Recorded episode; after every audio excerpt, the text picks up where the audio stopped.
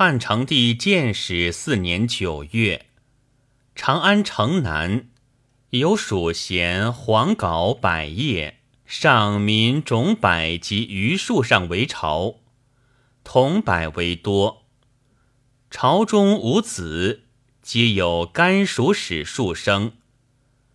时一臣以为恐有水灾，属盗窃小虫，夜出昼匿。